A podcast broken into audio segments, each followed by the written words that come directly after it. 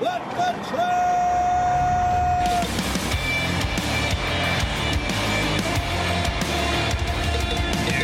are listening to What the Truck.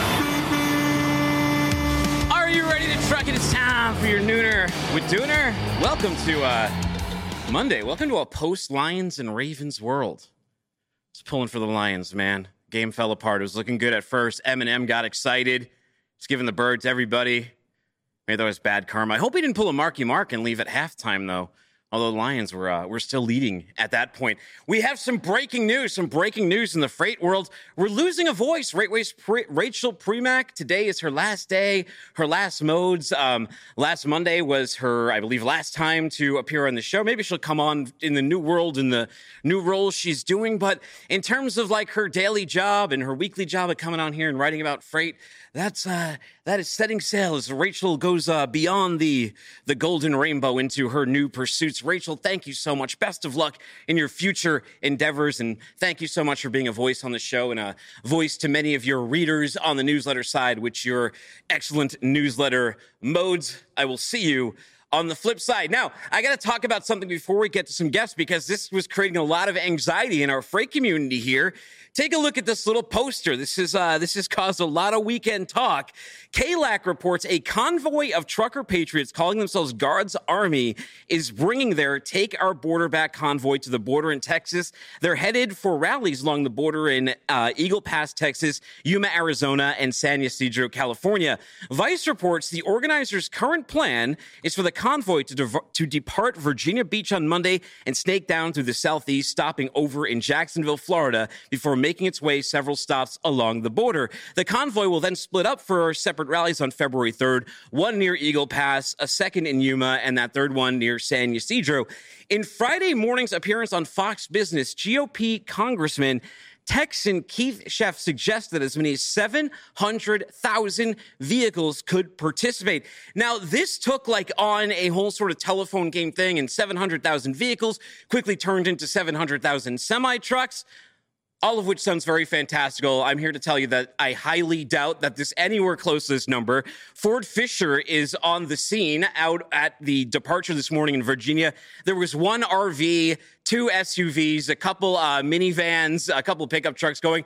There wasn't even a single semi truck. Now it's February 3rd. Maybe this could pick up on top of then, but let's talk about how unrealistic 700,000 semi trucks would be. For example, Craig Fuller tweeted this. He says 700,000 truckers showing up for a protest is ludicrous. There are fewer trucks in the entire state of Texas right now. There are a total of 4 million semi trucks in the United States. Trucker protests in the U.S. rarely amount to more than a tiny fraction of what organizers suggest. I agree with him. Rest easy. I do not think 700,000 are going to be there, though. Could you imagine the spot market if 700,000 trucks showed up at this protest? Uh, Chad Ad said, let's fact check the mainstream media, shall we? The average truck trailer combination is approximately 78 feet long. Now let's allow around 10 feet for spacing between each truck. 700,000 trucks times 88 feet would equate to over, would equate to over 11,667 miles, six full lanes from Laredo to New York. This would be quite, quite the protest.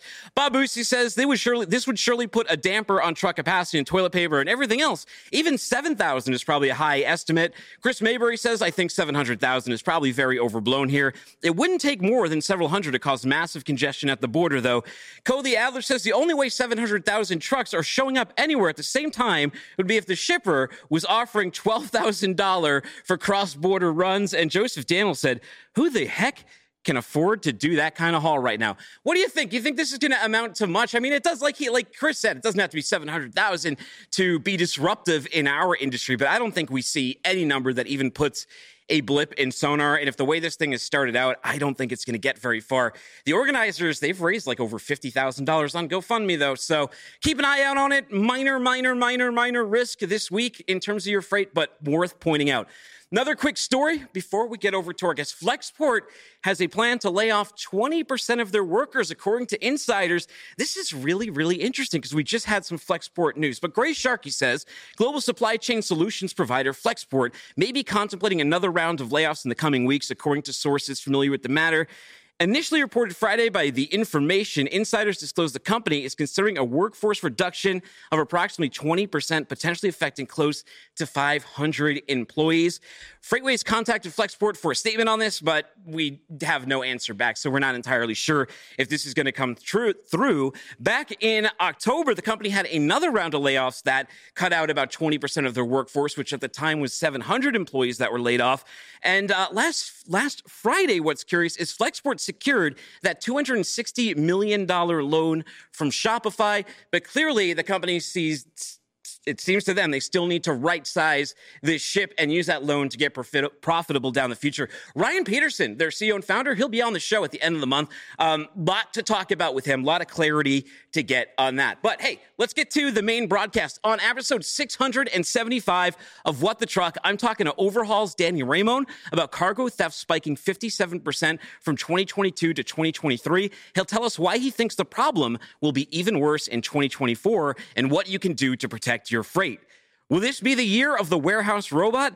Maybe it already is. Körber Supply Chain's John Santagate join us to talk all things robots, AI, and software. What trends are empower- empowering warehouses now, and which ones will pave the way for the future?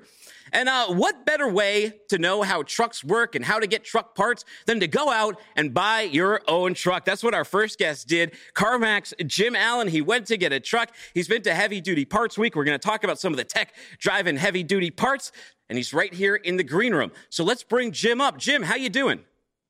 I'm doing well. How you doing, sir? How was that? How, hey, how was Heavy Duty Parts Week?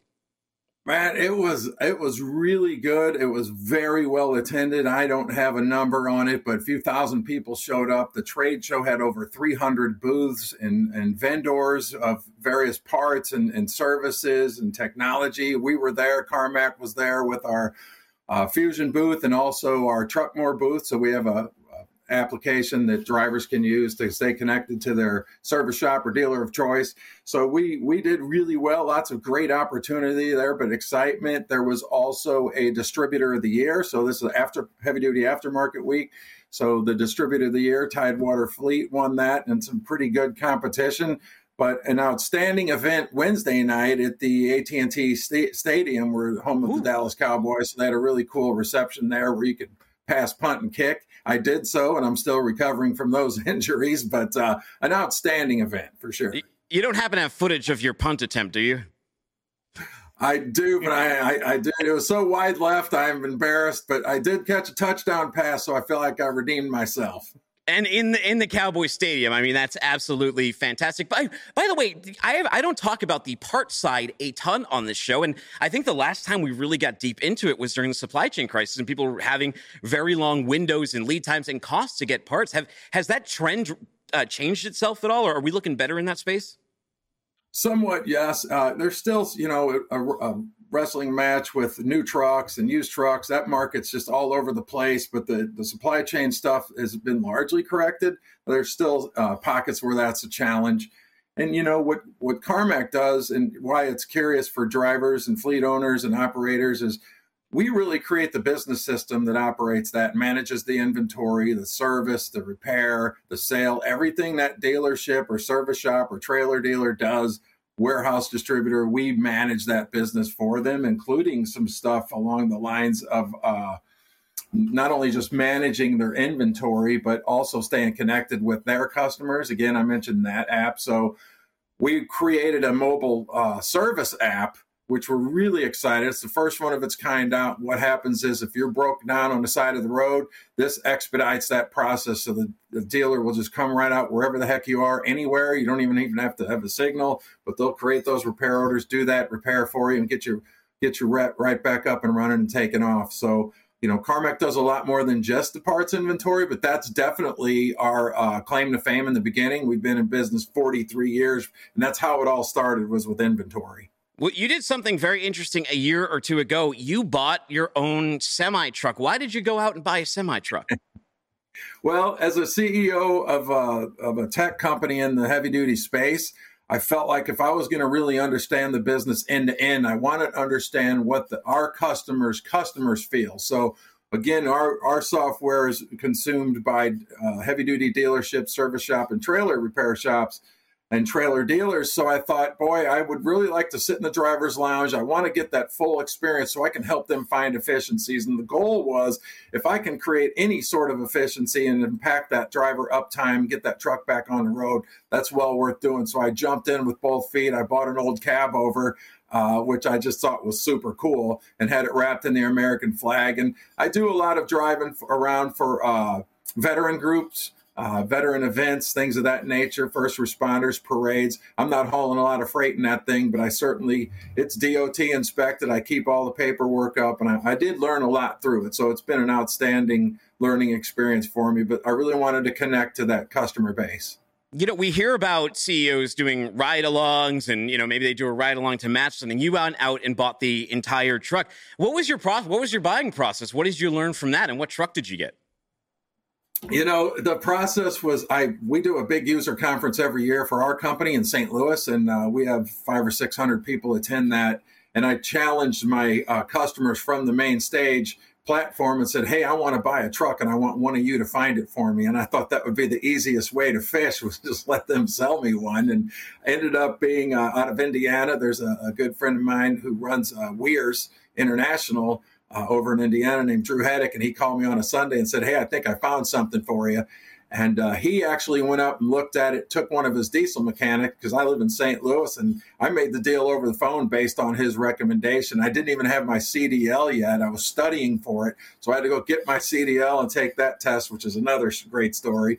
But that whole process was outstanding. So I bought it without seeing it, got it uh, to one of the local Kenworth dealers actually near me who I have a relationship and parked it there till I could drive it. But it's a 91 International 9670 cab over, single screw. It's got a Cummins and Eaton Fuller nine speed, and it's a runner. I mean, she everything operates like it should on that old truck, and it gets a lot of attention because of the color scheme, as you can imagine. Oh, I would imagine that's a nice wrap that you you put on there. What what how what was the process of getting the CDL like? You know, it was uh, I I this was I was one of the very last people to get my CDL before you had to go to an accredited school. Like they changed the rules that January, and uh, so I have a friend of mine that drove for uh, Pepsi for a long time, and he had retired and started a school with one truck. And so I called him up and he said, Yeah, come on. And I hopped in the truck and he felt like I was further along than most of the students. I drove the truck once outside the, the gates and, and uh, I spent a couple hours doing some backing and uh, straight back and parallel and then uh, docking. And he said, I think you're ready. And I said, Boy, I don't feel like I am. But the tree, the pre-trip was the biggest obstacle. People mess up that a lot, but I studied that religiously. Went and I was pretty nervous to take the driving test because I hadn't really had a lot of experience. But I've driven a lot of boats and trailers in the past, and I'm like, oh, it's got to be similar. yeah. But I, you know, I did well and I passed. I was super excited. Yeah, I had to drive a race car once with no experience, and I, I hadn't shifted anything in years. But I was with a bunch of guys, and like you know, it's like, uh, what's the worst that can happen? Um, I'll just, I'll just get out there and go. It's too late now. I'm already standing here. And you know what? I ended up winning the race. So you got to believe in yourself. That's right. You know, and I'm, I, I, always say I'm all in. That's my last name is all in. Most people pronounce it wrong.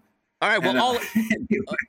All in. What what have you learned? So you got the truck, and you intentionally got one you kind of had to monkey around with. You didn't get a completely finished truck. You need, you wanted something you'd have to order some parts with. You'd have to rebuild back up. What have you learned about ordering parts and your own customer from having the truck?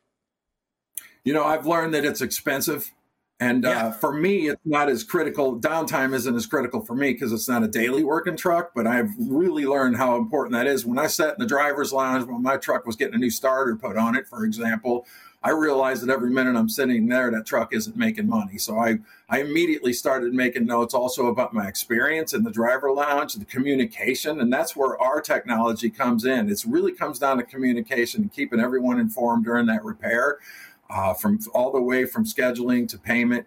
And, and so I, I share those notes and I try to make a good experience in the driver's lounge. Uh, some of them are they run the gamut of really nice and, and also really rustic so really making a nice, comfortable place and give an opportunity for that driver to not just take a break, but have everything he needs there to communicate, but be informed during that repair process. And that's where we really look to that end user to say, how do we get that uh, truck up back on the road as quickly as humanly possible? And the technology plays a big role in that as we work with those dealers and, and repair shops.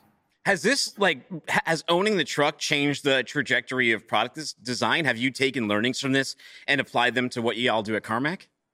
Absolutely, and you know, part of it is we we made it uh, acquired a business uh, called Truckmore, and you can go Google that. But it's basically a lot of that stuff is in there. Is just the the, the streamlined communication between that driver or fleet owner and the dealership and everybody involved in getting that repair. So you'll see uh, just enhanced communication. Uh, there's some payment options in there. There's all kind of good stuff in there. But again, there's coupons and deals. It's just a way to connect to that dealer. And that was one of my big takeaways is how can I really stay connected? For the dealers or the repair shops, it's really great because they keep them customers in the loop. They can actually advertise their part sales or oil change specials, things of that nature. You see a lot of this in the auto side, on the dealership on the auto side. They have these apps that they uh, drive you to. So we really wanted to fill that gap and keep people informed of the repair. And I don't know how much time you've spent in the dealer lounge, but it's like a you know you're a waiting room where you're just waiting and waiting, and you're aware that that truck is just sitting there. So it was painful for me to go through it. I can't imagine if I had you know loads of freight that I was really uh, relying on to get where it needed to go. So the pressure is real. Yeah, no, and I see drivers complain about it all the time. It's one of those things that actually contributes to attrition, the cost, and just that time and not being able to operate the truck. Um, small carriers go out of business in those moments. Big carriers go out of business when there's a lot of repairs. But before I let you go, 2024, what trend or headwind in repair do you think that our carrier listeners are going to face? I think that the biggest thing right now and the biggest uh, ask that we have is around mobile service. Whether it's an oil field somewhere, and keep in mind, sometimes there's no phone signal out there, but our technology has to where it doesn't need that and it'll connect as soon as it connects. So it's really, really focused on uptime for that rig and making sure that that repair gets turned around wherever it is. So you don't have to get a tow to the dealership necessarily. You hit that thing up and do a service request in that app and that that uh, dealer or shop will engage you and get out there and get you turned around as quickly as possible. Likely save you some money from having a tow, those kind of things. So there's a lot of demand on mobile service. I see that sector growing quite a bit.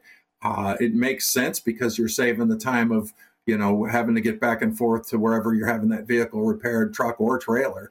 So they can get those parts ordered immediately when they get that request. They can get out there and troubleshoot and get that tr- truck back on the road. So that's a big thing. The other thing that I absolutely think is getting huge, or it's at the cusp because heavy duty seems to be a little slower to adapt. But the AI technology, the big data stuff, those things are huge. We're obviously investigating those things and working on some uh, cool uh, solutions for that. So, you know, we're we pride ourselves 43 years of being the premier solution provider, and we're going to continue that. So, we're always going to be cutting edge and looking at how we can use that AI technology to better serve our customers and their customers, because that's the bottom line of what keeps American rolling, keep them trucks rolling, and uh, everybody's doing well and the economy moves forward when we do those quickly. So that's really what i see is a lot of the data uh, ai stuff and then the mobile service is really what we're proud of right now. But then again wrap it up in a lot of communication so everybody knows what the heck is going on.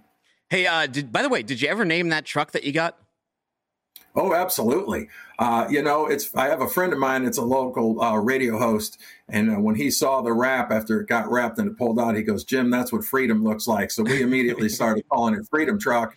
And it's interesting because I met at HJW. There's actually a uh, repair shop, Freedom Truck and Trailer.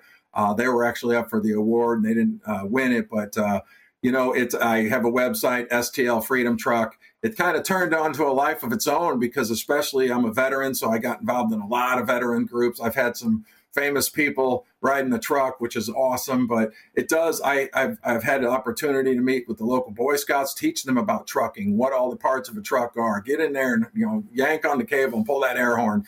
Really try to encourage people to get into this industry because it's big and it's super important. What we do is very important to not just our local economies, but to the world. Like trucks move America, and there's no doubt about that. But we want to keep them rolling, and we're excited to be a part of that from a technology standpoint. But I have to also, I just the kind of person that needs to understand all of it. So that's why I bought the truck. That's my truck. It's not a company truck.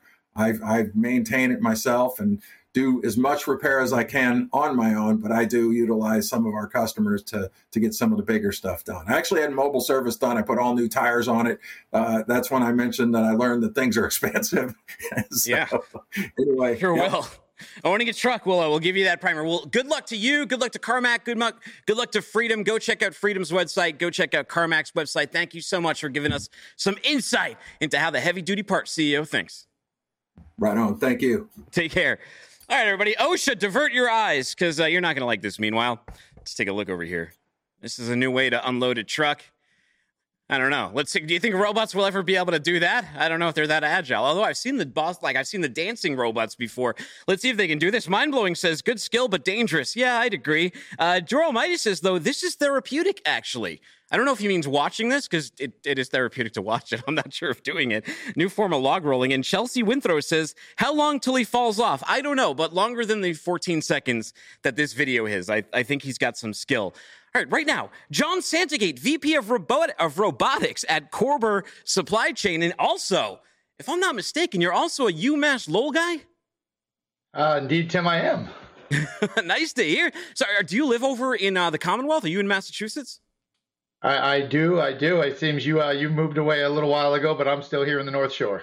Oh wow! Okay, whereabouts on the North Shore? I used to work out of um, I used to work out of old Chelsea, Wood Island Station over there, and then East Boston.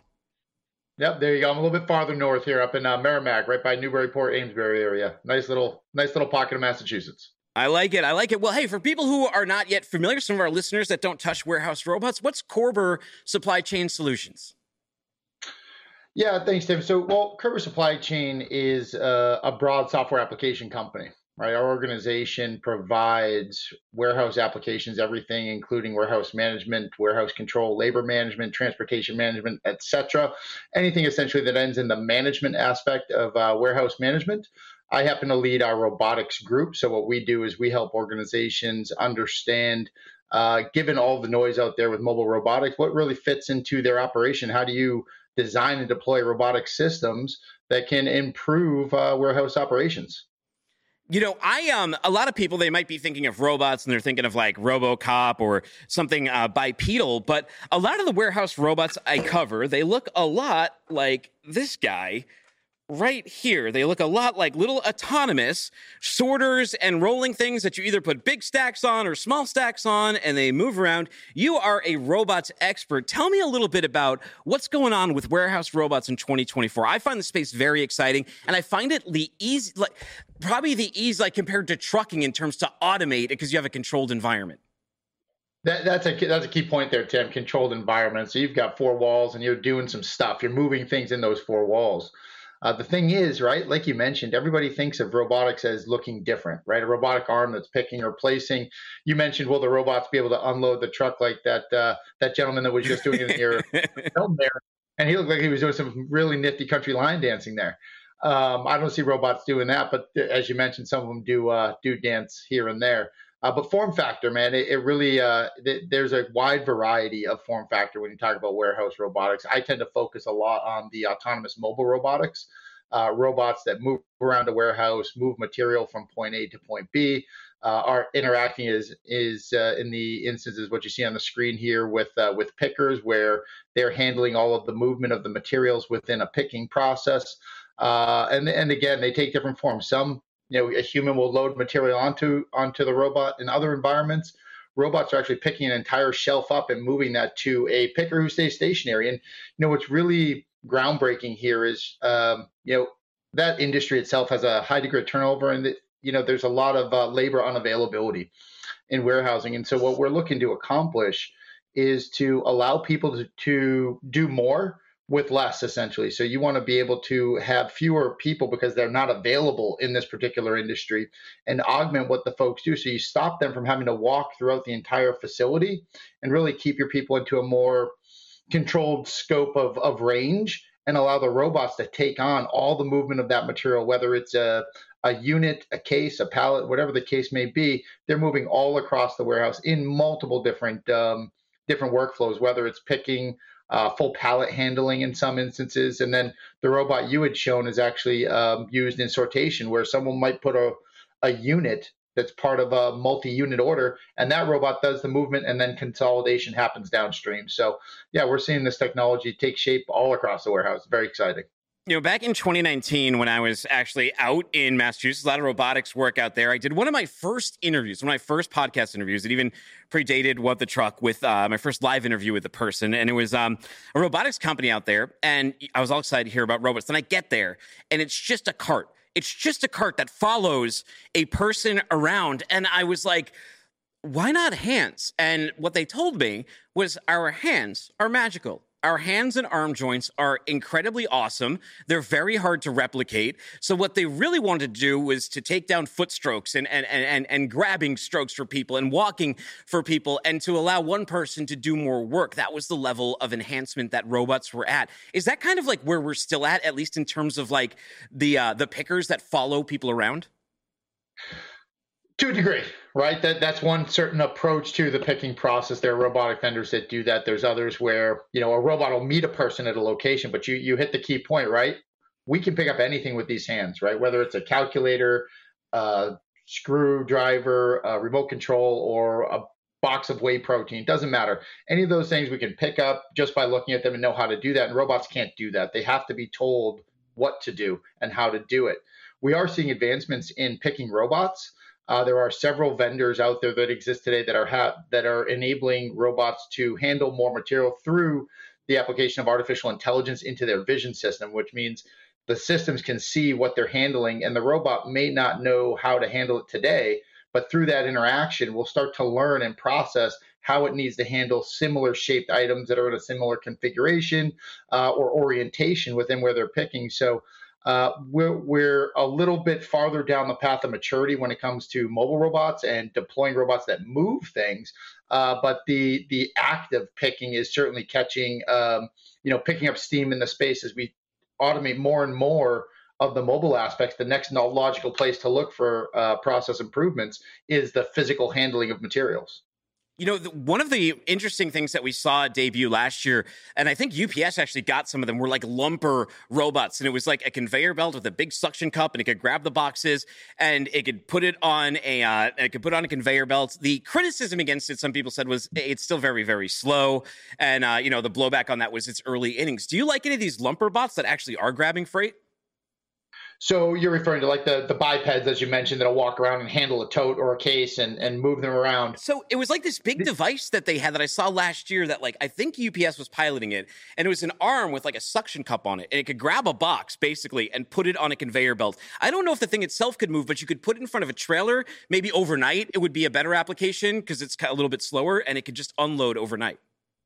Yeah, I hear truck unloading all the time, right? When we talk to uh, to our customers, and that that's one of those workflows that there's there's a lot of different ways to solve it. The easiest way today is put a couple of people in there, put in a telescoping conveyor, and you load it up. Those robots that you're referencing are being designed to emulate what the human would do.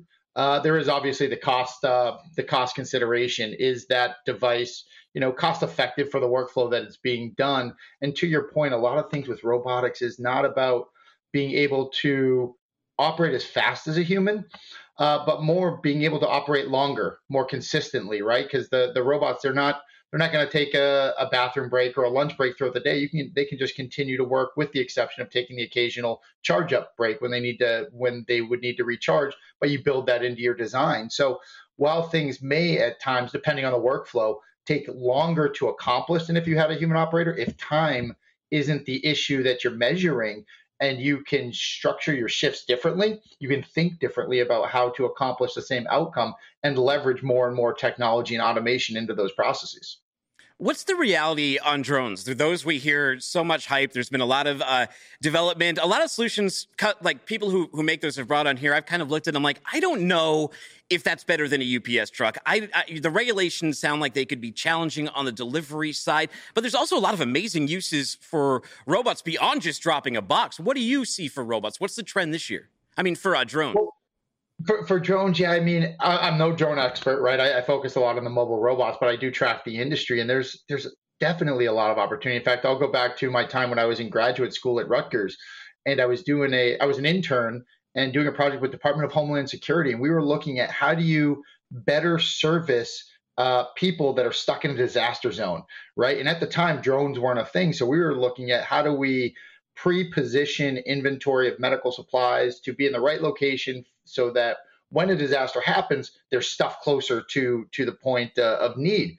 Today, imagine you know you've got a, a flood zone and, and folks on the roof of their home looking for help, and you can go over with a drone, see where folks are, and start to understand what they need, and actually deliver medical supplies to someone who's who's stranded in that sort of environment. I think that there's certainly some really innovative use cases that we'll continue to see happening with drones.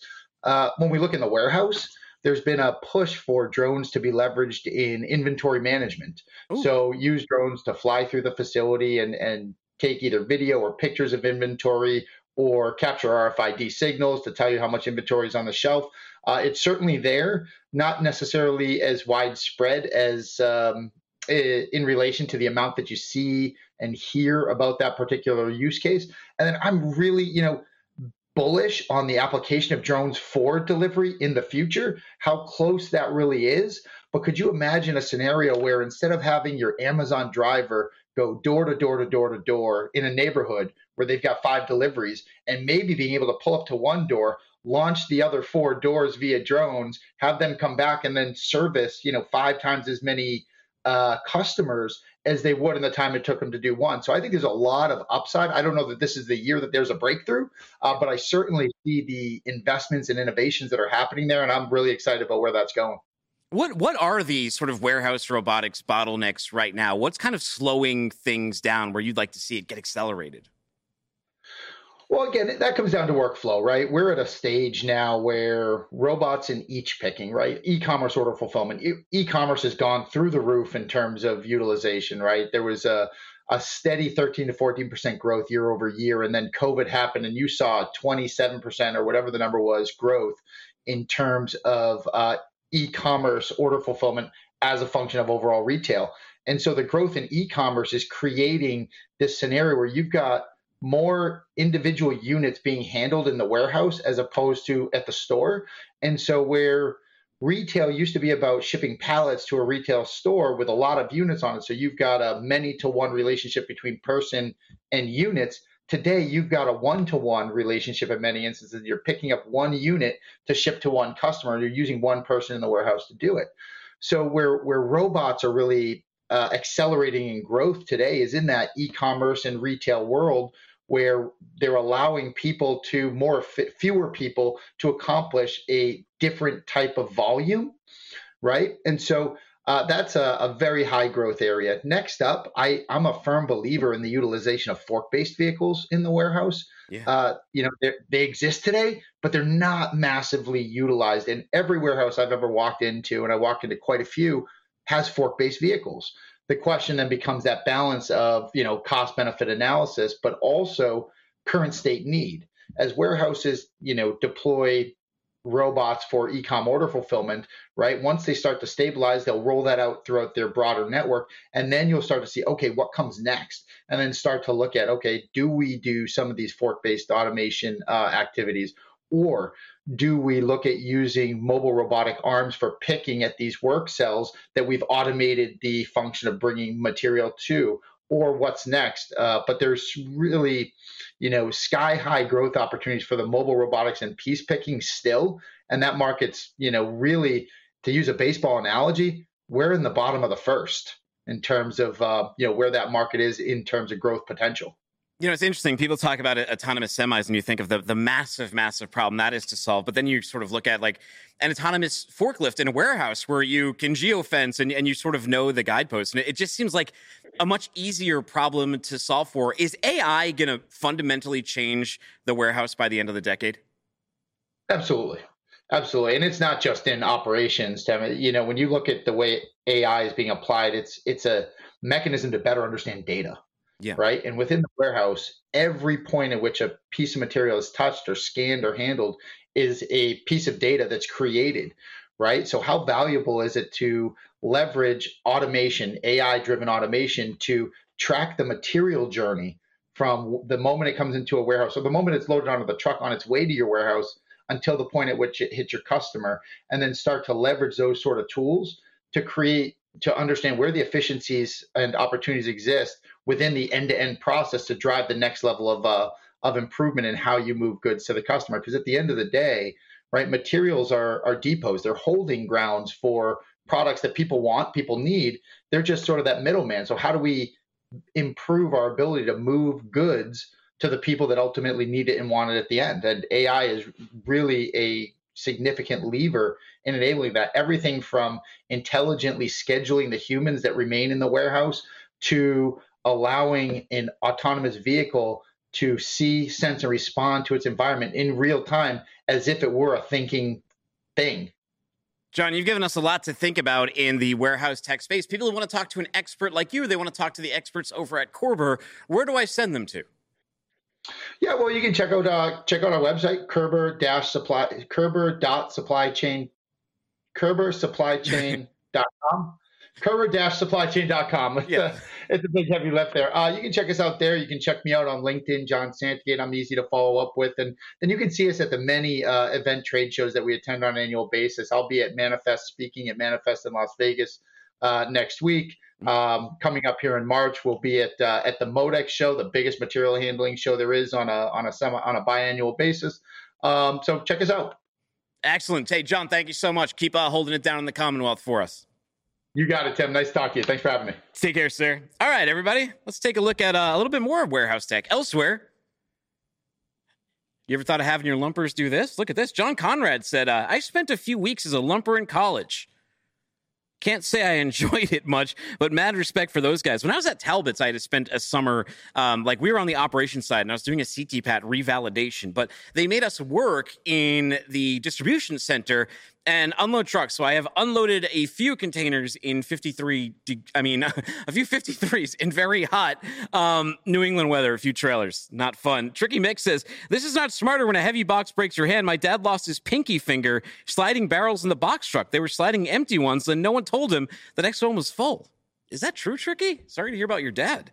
Awful story. And uh, Jane Jing says that's impressive. Share share with our warehouse team. Well, uh, Jane, you may just want to read Tricky's message here. Could cost you a finger. No, could cost you a lot more. Freight theft, massive problem. We covered it last week. We talked about that CNBC article that said freight theft was cargo theft was up 57% from 2022 to 2023. Sounds bad. We need to learn more. So we reached out to an expert over here. It is Danny Ramon, supply chain intelligence over at Overhaul. And Danny, I wish you're coming on on better circumstances and talking about people's freight getting uh, stolen, but here we are. Yeah, here we are, Tim. It's it's what happens. You know, it's uh it's been going up for a couple of years now, and it's it's just getting worse. It is. You know, in the article, your CEO uh, was quoted, the CNBC one, and it said more criminals are turning from traditional crime. And this, the reason is scary. He said, and the reason why they're attracted to cargo theft is it's very, very low risk and very, very high reward. Why is this so attractive to thieves? Well, uh, just like you said, low risk, high reward, right? Um, the problem is a lot of places this is classified as a property crime. Uh, even if you steal a 53 foot trailer of pharmaceuticals, uh, depending on where you take it uh, and you cross state lines with it, it might still just be considered a property crime. And that can be a real issue when it comes to deterring thieves, especially the kind of folks who perform full truckload thefts uh, as a career, essentially. These folks wake up every day and travel multiple states just to steal cargo. Uh, so deterrence is really an issue. We, we've seen uh, in states where they have specific cargo theft laws on the books, uh, increased penalties for cargo theft and things like that. We've seen uh, that have some of a deterrent effect. Uh, but unfortunately, you know, it, it, still continues to grow. This problem just continues increasing across the country uh, in both geographic spread and in terms of sophistication from the thieves. That has really started to explode as well you know, every time online or on the news, you'll you'll see they'll always post sort of videos of people pilfering a store, and like someone will run in, they'll grab an armful of Nikes or something at the mall, and and, and they're running away. And at the same time, I'm like, yeah, that looks bad, but you should, or like what's happening at CVS or some Walgreens, but like you should see what's happening at the back of trailers. Much larger amounts of cargo are being stolen. It's being done in a variety of ways. But first of all, who are these people? Who are these thieves? Well, you know, traditionally it was what I mentioned the, the career cargo thief, right? The guy who wakes up every day and is going to spend 40 plus hours a week tracking down, chasing, and stealing full tractor trailers. Uh, in the past couple years, what we've seen evolve is the the sophistication uh, of large scale pilferage crews. Uh, kind of started around the pandemic. You know, we all saw the stories about you know freight trains lying still for days and weeks at a time, uh, and a lot of these folks were already performing pilferages, but they started to get a lot more organized around the effort. They started recruiting friends. Uh, more people started learning about it, of course, because it was in the mainstream media news. And when these folks are not seeing a lot of penalties, uh, and they're seeing quite a bit of success, they're going to continue to do, uh, they're going to continue to perform these crimes. Uh, and as they see success, you know, their friends see that they're having success and they're getting paid, uh, they're going to join in in those types of activities as well. So we've seen this really upscale from, you know, what you mentioned, you know, people just kind of, you know, carrying an armload of cargo away.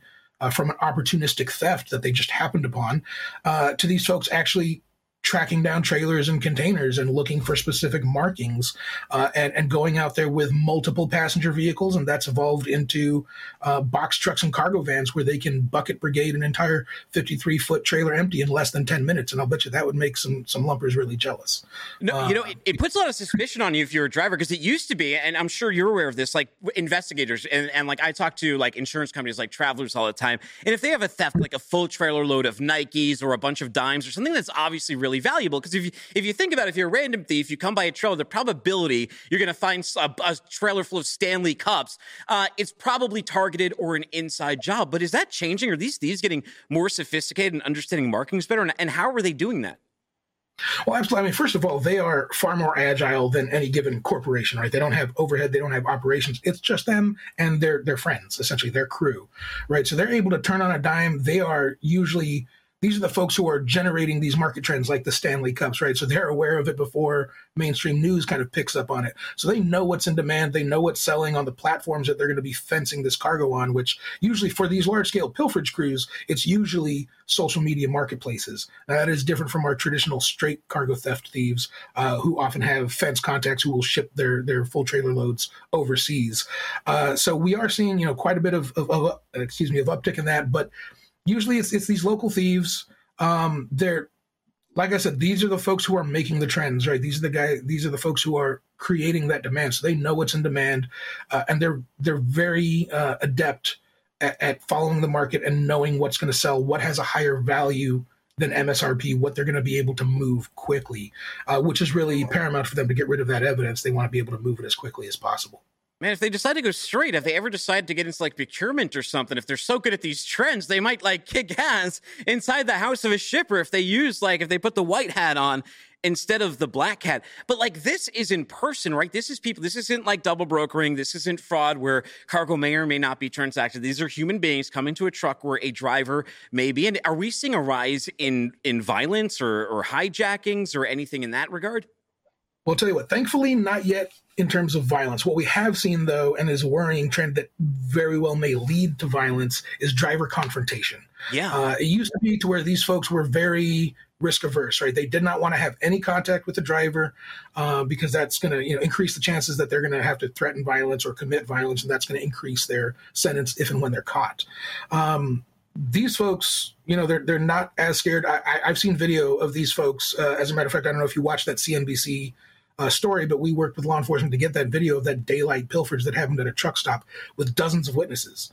Uh, I mean, people walking right by, doing double takes, looking at these folks in a in a cargo van, just cut the seal on a trailer and start unloading it. Um, you know, so they're they're pretty brazen now. Uh, driver confrontation is is definitely on the rise. They're they're not as afraid of being spotted, and I do worry that that's going to lead to violence and threats of violence. Uh, we do see that starting. I mean, it, it's the norm in Latin America, Mexico, Brazil, Central America, et cetera. Uh, so I am worried that that's going to become a trend here in the U.S.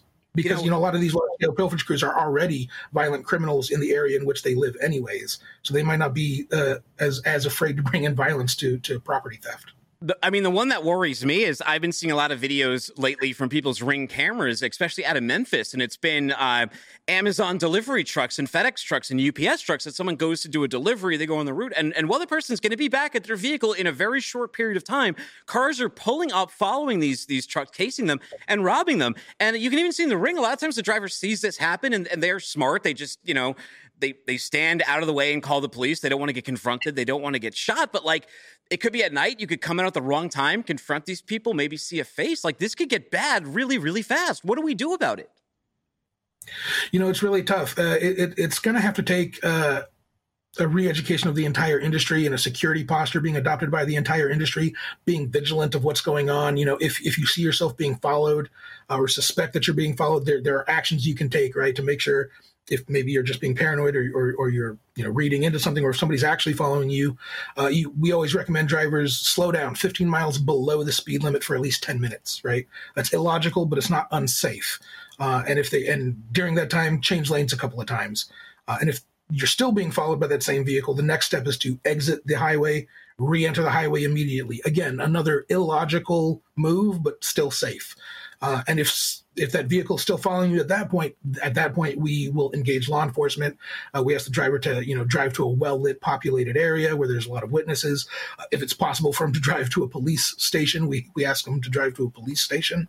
Um, but at that point, you're right. You know, if something happens, if they're not able to get a hold of anybody, if they do, uh, unfortunately, we have seen a couple of, instances in, in California where some of these pilferage crews are frustrated by some of these drivers who don't stop and leave it unattended. Uh, we have seen some drivers get boxed in by multiple vehicles as they're entering a highway. Uh, and then, you know, a couple of bad actors will go to the back, pop the trailer, and, and steal as much as they can in a couple of minutes. Um, so seeing that kind of thing, you know, it, it, definitely worries us. If you run into that kind of a situation as a driver, the best thing is, is, just like you said, stay out of the way, lock the doors, be a good witness at that point. Uh, make sure you're, you're, gathering as many details as you can for the for the follow up investigation and report it's kind of rough. It's almost like the the cargo ships on the sea back when I guess it's Somali pirates are back, but back in like 2010, one of the reasons they would target cargo ships is it's illegal to have arms on those, just like it is for over the road drivers to have guns. And I'm sure a lot of thieves know that, so it makes it a a, a, less dangerous target for them with a ton of value in there. If you've opened up a semi, you don't really even realize how much crap is inside a semi truck. And so you've physically opened one in person. Don't just look at statistics. Open one, load one, lump for a day, and like throw up in the in the summer heat in New England, and you'll know how bad it is. But like other than the pilferage, what other kind of theft is Overhaul looking at right now? What's contributing to this massive number? You know what what I think is the future of cargo theft, what we a have seen you know, increases in over the past couple of years, and what I think is going to be the future of cargo theft is theft by fraud, fr- uh, fraudulent theft, strategic theft, uh, whatever you may want to call it, and it's because of how scalable it is. Right uh, when we talk about straight theft, you know, stealing a tractor trailer while it's unattended at a truck stop or something like that, that takes at least two, sometimes upwards of four people on a crew to physically follow a tractor trailer after they've done all the investigative work uh, and then wait for it to be left unattended and then they're going to steal it and then they're going to go and transload it somewhere else repower it and drive it to where it needs to go where they want it to go. That can take you know two to four people the better part of a day and, and definitely more than a work day to complete the theft of one tractor trailer. When you get somebody who's adept at, at fraudulent theft methods, uh, the double brokering, the the carrier identity theft, the broker identity theft methods. Uh, we're talking about one person behind a keyboard can steal dozens of shipments in a day without even coming close to the physical shipments themselves. Uh, there's less risk involved. Uh, it is more efficient operationally, and, and like I said, scalability is just exponentially higher. Uh, it does take quite a bit of, well, not quite a bit of technical know-how, but it does take a fair amount of technical know-how uh, but the gains that they're seeing when they start performing those types of thefts is really scary. Some of the fraud uh, that I've been reading about it, it, has to do with like MCS hacking, people changing numbers, MC numbers, dates. Uh, is this a trend line that is growing and you, and you predict to grow throughout 2024, especially as the economy is a little rocky? Absolutely, yes. Uh, a lot of these folks that are performing uh, the, these strategic thefts, they're already legitimately involved in the logistics industry, right? They already have wow. carriers, they already have tractor trailers, and they've been doing it for years. Um, and in a lot of cases, they use that to get their foot in the door, to to gather their own intelligence, right? They're going to get copies of the paperwork. They're going to become familiar with your receiving facilities and your discharge, uh, or I'm sorry, your receiving facilities and procedures, your discharge procedures and your dis- and your origin facilities. They're going to become familiar with all of this, and they're going to find those gaps and they're going to exploit the gaps in, in your system to be able to get away with cargo. Uh, and what can be even scarier for the legitimate driver out there is a lot of times they will rope in legitimate drivers and those legitimate drivers become victims as well. Not only because they lose time uh, and they have to you know defend themselves against police investigations and insurance investigations but they'll very often also lose money because they'll get double brokered by a fraudulent double broker or somebody who's had their broker identity compromised uh, and then that legitimate driver will never get paid for the leg of the journey that he actually carried the cargo for yeah, I mean, and that makes so much more sense. I mean, if you're you're talking about the sort of really old fashioned way of just trying to pop open a truck and hoping for the best that there's something in, inside it that you want, you might end up with some spandex leggings, but you want PS5s or something. Whomever you're pawning this stuff off on uh on TikTok, it's also interesting to think that like the the trench coat, like back in like the 80s, you'd go in an alley and get your wife like a, a fake Louis Vuitton pocket. Yeah, now it's now it's just an Instagram app. It's all on your phone. People setting it that way, but like what do we do? Does this take a law enforcement thing? Because you said like even like with that physical version of this, it's only being treated as property crime instead of like a federal offense or a felony as it should when you're talking about the values involved. Yeah, and that can come into play with a lot of these strategic thefts too. If you're trying to stop a strategic theft in action, um, if you're dealing with a law enforcement officer who, who you know doesn't know the ins and outs of this very convoluted type of theft, uh, it, it looks like a, a, contract issue, right? It, it's a civil issue. Police don't arrest people for civil issues. That's a that's a thing to be dealt with by the courts, right? This is a breach of contract. Police don't arrest people for breach of contract. So it's going to change. It's it's going to take a lot of changes, both on on on the industry level and primarily there first. Uh, it's going to take some probably legislative changes in terms of getting cargo theft addressed as a specific crime in all 50 states. Um, but it's going to have to be driven by the industry. Uh, it's it's going to take uh, you know adopting the new technology. I think one of the biggest things is is we need to move as soon as possible to digital paperwork, digital bills of lading that can't be manipulated. Um, obviously, if you can get that blockchain verified, that's the best way to go about that type of thing. Uh, but then, of course, you know there are solutions in place today. Overhaul offers a suite of solutions for things like that, but remote uh, remote compliance monitoring, uh, transportation visibility platforms. Uh, you know, having one platform to to view all of your logistics and your entire supply chain in one place. Look at it with contextual intelligence. Know where the risks are. Know what the risks are and how to guard against them. Um, but they are evolving, so it's something you have to keep on top of. Right? These guys. Uh, as I mentioned, are agile. Um, they, they, can react at a moment's notice to market trends. Uh, whenever something is, you know, uh, has retail purchase restrictions because it's in shortage, you can bet they're going to start targeting that. And you need to harden your supply chain around those types of products. Uh, if anything is selling for higher than MSRP on secondary markets, it's going to be a target. You know, so it, it's it's really the first step is going to be you know increase your awareness, uh, increase your network, and then harden your supply chain. But it's going to have to come industry first. Uh, have you have you heard any uh, any horror stories from uh, from anyone's freight getting stolen? Yeah, I'm not sure if I'm at liberty to share. there are a lot of horror stories of freight getting stolen out there. Um, and and the worst ones that I've heard, the, the ones that really bother me are the ones where they don't know what happened, right? Because they don't have visibility into their supply chain. So they're just like, it never showed up. I don't know. And that's the worst for me because where do you report? Like, what department do you report that to? What police department do you report that to? If it came from LA and went all the way to Miami, but it never showed up. You have no idea where it went missing. How how do you even start to fix that? You know, those those are the worst ones for me. Yeah, no, and you made a good point. Like I can see why the police, at least on sort of a like a ghost load, something that like you paid someone to move something, but you actually still have the freight. I could see them being like, okay, this is a dispute between two businesses, but when you're talking about like someone's actual inventory commerce, the 100,000, 300,000 a trailer. It just seems like that should be a felony. There should be more involvement. But it's like trying to explain this industry to a layman. Like we all get it because we work in it. But you try to explain to right. someone else, they don't. They just, I guess they just think it's another trucking transaction. Um, anything in over, like what in overhaul do you think is going to be the most beneficial this year based on the trends that you see? I mean, visibility. It's it's all about visibility. Having the ability to break something down, even even after the fact, and, and investigate what happened with it is going to be huge. But visibility can provide you with the ability to act proactively. Uh, we've definitely we have uh, identified fraudulent and strategic thefts in progress and been able to stop them before they were able to get all the way away. You know, we've been able to, de- to determine patterns of behavior of theft uh, that wouldn't have been noticed until you know, well after delivery. Um, in, in many cases. So it's really the visibility piece is key. And when I say visibility, I'm not talking about fleet management. I'm talking about granular visibility, uh, not just to the tractor location, but to the condition of the freight as well. Yeah. Oh, you're talking about having like uh, if you got reefer, having some um, shock and heat, cold sensors, and and just really actually knowing the physical movement versus because what you're saying too is like the tracking, like your regular tracking, that's just a number that's updated periodically. Like if you don't have GPS or something on there, you don't know the condition of the freight. Mm-hmm. You could be track. You could be tracking a dummy number. Who knows? Yeah. And fleet management devices are, I mean, the easy. If you ever go uh, to the site of a recent full truckload cargo theft, you will see the fleet management device right next to where the truck was parked. Because that's the first thing they do before they use the master key to start the ignition is they re- rip the fleet management device right out of the dashboard. So if you just see that sitting in the truck and you the truck driver's like it's gone or you haven't heard from anybody, there's a good chance that that truck is now now out in the wild. Now, uh, how do people learn more about this? How do they work with Overhaul? How do they protect themselves from this problem?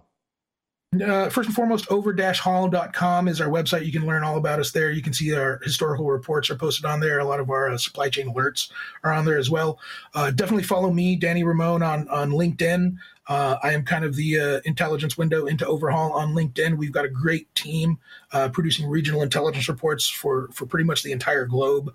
Uh, and we also offer intelligence as a service if you want to look at a particular region, a particular lane, uh, or a particular part of the world uh, and see what the supply chain is, supply chain risk is particular to that area. you know, get in touch with us. We, would be happy to help you out. But over-haul.com or again, follow me on LinkedIn. Hey, Danny, thank you so much for your time today. Have a great week, sir.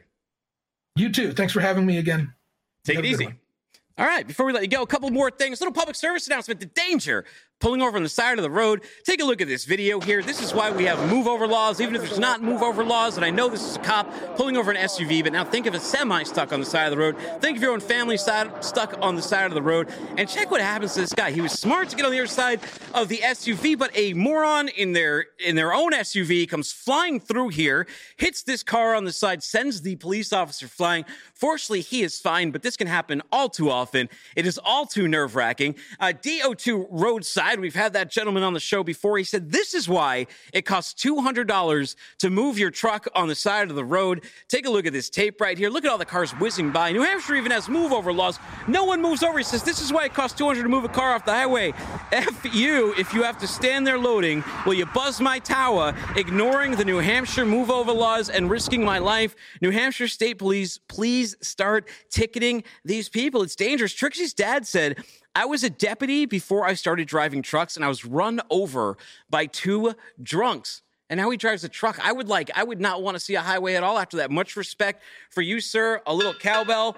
Um, not a cat says it sucks. It's a highway with speeds over 60. We always send two trucks now for just this reason. One tr- one parks about 50 yards behind the tow truck to take the hit if people aren't paying attention paying attention. Costs more, but safety is more important than money. Mobile Truck Repair says, My head is on a swivel 24 7 when I'm on the highway, and having to focus on the job is not easy, but I also have a spiritual side of when it comes to death. I'm not afraid to die, and I can be happy I did everything I could. Well, I could be the best me for the people and humanity. Todd Campbell said, I drive to an exit. I immediately turn on my Yes, I've been yelled at, told that, told them I value my life, but I value it much more than I value theirs. Nothing nothing they can do. King Spud says, I'm finding an exit. I'm not stopping on the shoulder for anything unless it's something catastrophic.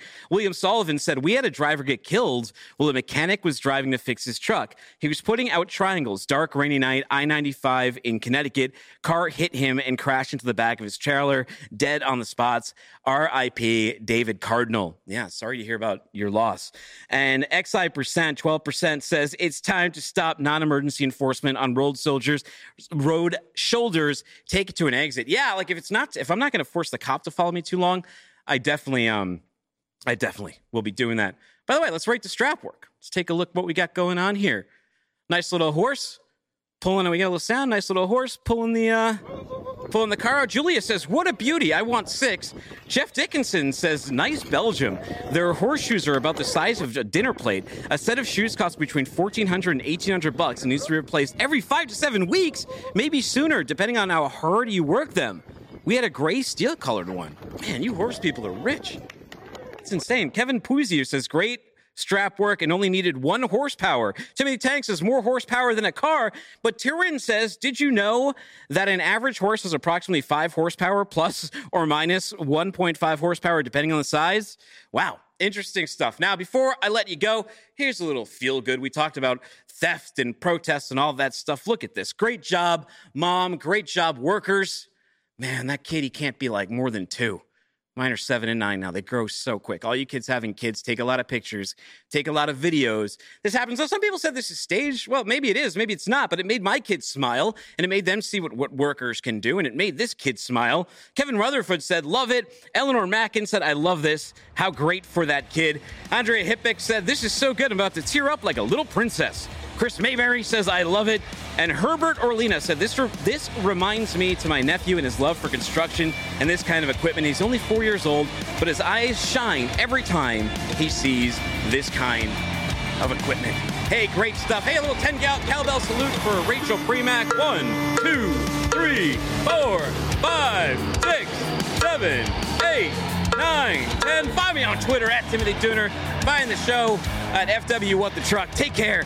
Don't be a stranger. We'll be back Wednesday.